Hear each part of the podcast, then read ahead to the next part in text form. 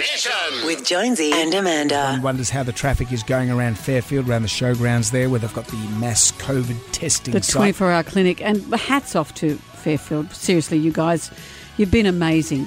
And uh, you, you are saving all of us, seriously, by this level of testing is wonderful.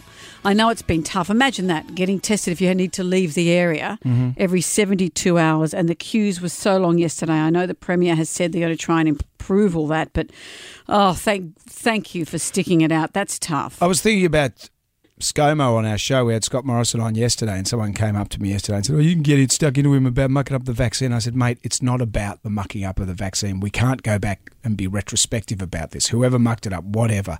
Right now, this is getting realer." And when I got my first shot of AstraZeneca back in May, the advice at the time was, well, get the AstraZeneca. There are some risks that come with it, uh, but the risks far don't outweigh.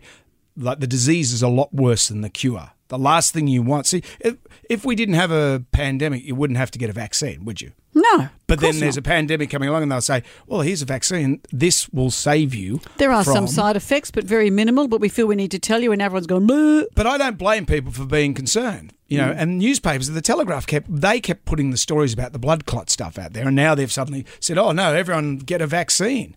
You know, the media has a great deal of responsibility here, and like good governments, we're supposed to assure people. That doesn't mean hoodwink them, but doesn't mean alarm them as well. So when I got my first shot, I checked with my doctor, and the doctor was great. He said, "Here are the risks. Uh, this is what's going to happen. You will probably get more chance of getting a blood clot if you're a smoker or if you take the birth control pill than you will getting the AstraZeneca shot. So I said, okay, sign me up. I'll do that because I don't want to feel like I'm breathing through concrete. So I got the shot. And then the new thing came through to get the shot closer. Instead of 12 weeks, you can move Get it your follow up. between four I and eight. tried to, but the clinic where I got mine done, and it's not my local doctor. I just can't get through on the phone. I'm trying Yeah. to book online, and uh, yeah, But but also in that, the reason uh, the efficacy of the vaccine doesn't work as well apparently when the two doses are closer together. But when you are on the cusp of a breakout, a, COVID breakout, then you've got to do everything that you can. Yeah. And you know what? I'm happy to take a million shots of AstraZeneca if it's going to stop me from being on a ventilator ventilator in the hospital. You know, we're hearing the story about that nurse at Westmead. She's tested positive with uh, COVID. She was vaccinated. She was wearing all the PPE. We don't know that she caught it at the hospital. Well, that, that's true. That is true. But still, she was pretty protected. But having said that, she might have. And, and flus and viruses, they're going to be around for a long, long time. We can't keep doing this every time this happens. but we may have to end up. We get vaccinated, and then we have a booster. In Yeah. the same way, there's a different kind of flu I don't know what happened. Like we got vaccinated. I've been vaccinated for polio, vaccinated against measles, German. Smallpox, probably. Yep. Uh, uh, hepatitis B when I worked in the sewers. Hmm. I took all those shots and I didn't question anything. And when I travelled, when we all had to have all those those needles, and you go, "Yep, Yeah, that's what that's but what the cost if is." If we post anything online, some fool will go, "Oh, who's paying you?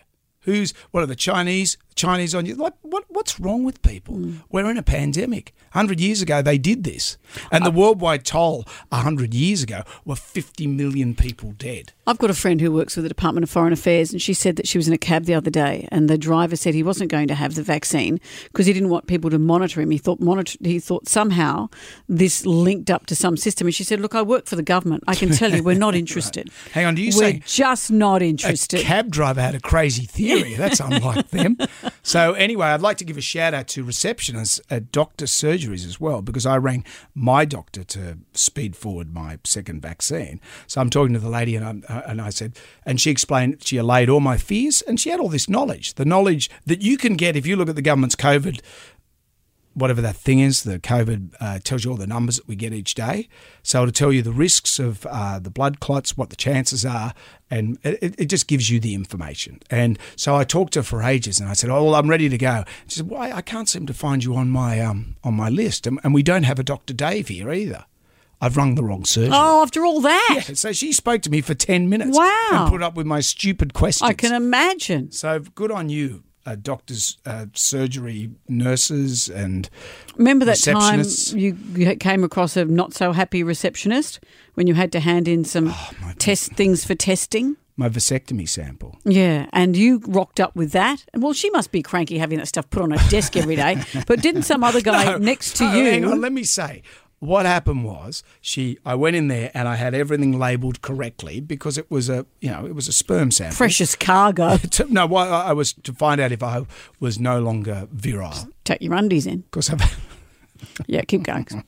you're going to do this throughout. No, you can still be virile. It's whether you're Well, still fertile. whether- yes, I'm barren. virile. I, I'm barren. I'm still I don't know if they chopped everything off. Just get rid of it all. Mm. You don't need that. No, to see if I could still have, I'm virile. if I can still have baby. Fertile. Yeah. Anyway, I get there. She's a Russian woman, and she's got my my seed in her hand in a cup. She says, "Have you named everything?" And I went, "Yeah, yeah, it's all there." And she goes, "What is your name?" And she's reading out my name, my address in front of a packed waiting room. And then she goes, "Have you?" uh, And she goes, "I will check." Takes the the vial out of the bag, and then she's holding it in her hand, ah. rolling it all Up to the light. Yeah. I'm what is this? A show? Are you virile? And then this poor old guy comes in and he's got a stool sample in a oh, container. No. And then she goes through the whole routine, and the poor old guy's gone red in the face. I said, Mate, this is what she does. Join the show. What she does. Jonesy and Amanda's Jam Nation.